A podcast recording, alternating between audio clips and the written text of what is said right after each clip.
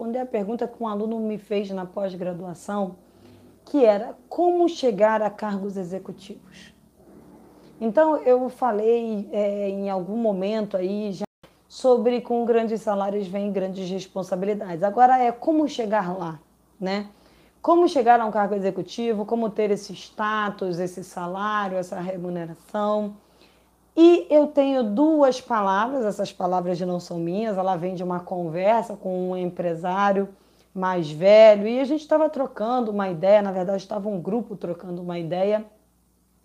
Estávamos falando de uma pessoa que tinha sido promovida para uma multinacional, para a divisão da América Latina, um cargo né, é, alto de, de executivo, com uma remuneração é, alta também e também muita responsabilidade, né? Mas esse vídeo não é para falar da responsabilidade, é para falar como chegar a um cargo executivo. E aí eu ouvi desse senhor, é, desse empresário, duas palavras, e aí eu quero desenvolver essa ideia dessa discussão que eu tive há uma ou duas semanas. Bom, ele me disse o seguinte: olha, essa pessoa ela chegou a esse cargo nessa multinacional por duas palavras é, oportunidade e conhecimento. Relacionamento, na verdade. Então, ele falou assim: oportunidade e relacionamento. falei, bom, vamos lá.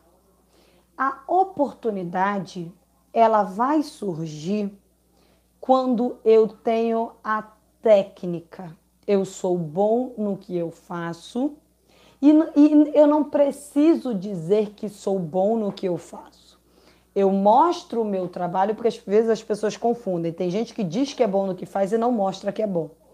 Então, tem pessoas que é, mostram que são boas no que fazem, e as outras pessoas reconhecem essa capacidade, essa habilidade que ela tem, e isso gera a oportunidade.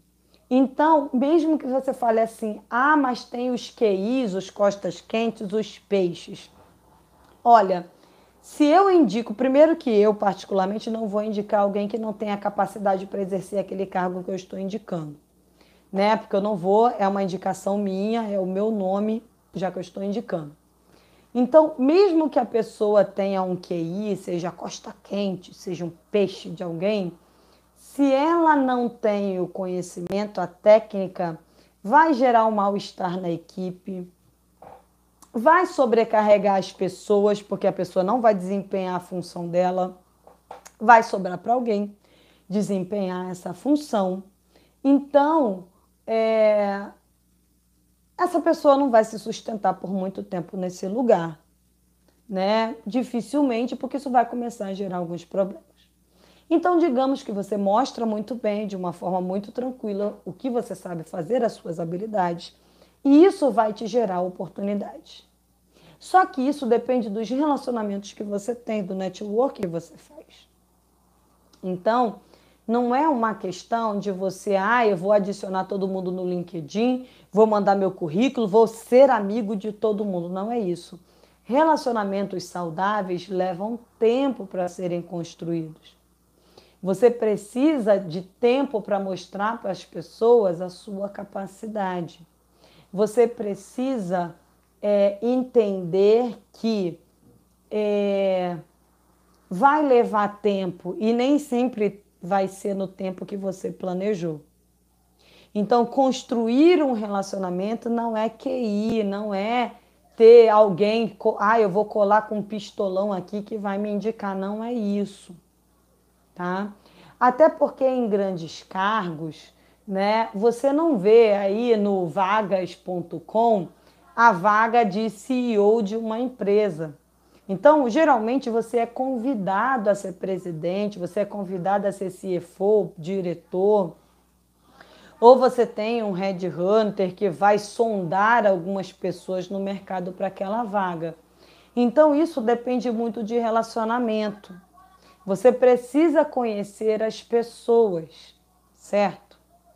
Você precisa conhecer as pessoas e você precisa se relacionar com elas de modo que elas conheçam a sua capacidade, as suas habilidades, o quanto você está apto para aquele cargo e esse relacionamento flua de uma forma natural e você acabe sendo aí indicado para ocupar essa posição. Isso eu estou falando dos cargos mais elevados, tá, pessoal? Estou falando de diretoria, estou falando de superintendente. Claro que eu posso abrir aí um processo seletivo com duas, três, quatro indicações. Mas é, se eu tenho relacionamento e se eu tenho técnica para vir a oportunidade, eu tenho mais chances de chegar nesses altos cargos, nos cargos executivos. Se eu sou muito boa tecnicamente, mas eu não tenho jogo de cintura para me relacionar, se eu não tenho empatia, se eu não tenho liderança, se eu não tenho, por exemplo, em alguns cargos, eu não tenho tino comercial. Por exemplo, eu, como gerente de consultoria tributária, posso ser muito boa tecnicamente e péssima comercialmente. O que isso significa? Me dá um trabalho e eu vou executar lindamente, mas não me pede para vender um serviço para um cliente que eu não vou saber vender. Como é que eu vou alcançar os cargos que dependem mais de política, que dependem mais de jogo de cintura, se eu não tenho essa habilidade? Não adianta ter só o relacionamento, entende? Eu preciso ter as habilidades necessárias para aquele cargo. Eu preciso me preparar para aquele cargo e aí a oportunidade vai surgir. Então, quando eu falo que você precisa ter a técnica, eu não estou falando só a técnica de contabilidade, mas é a técnica de venda, por exemplo, que é uma técnica da parte comercial. E aí as oportunidades vão surgir.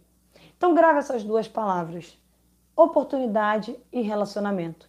Busque sempre alcançar né, a oportunidade, busque sempre ter relacionamentos e você vai alcançar os cargos, você vai ter mais chance, né? Eu não vou afirmar aqui que você vai alcançar, mas você vai ter mais chances de alcançar os cargos que você almeja.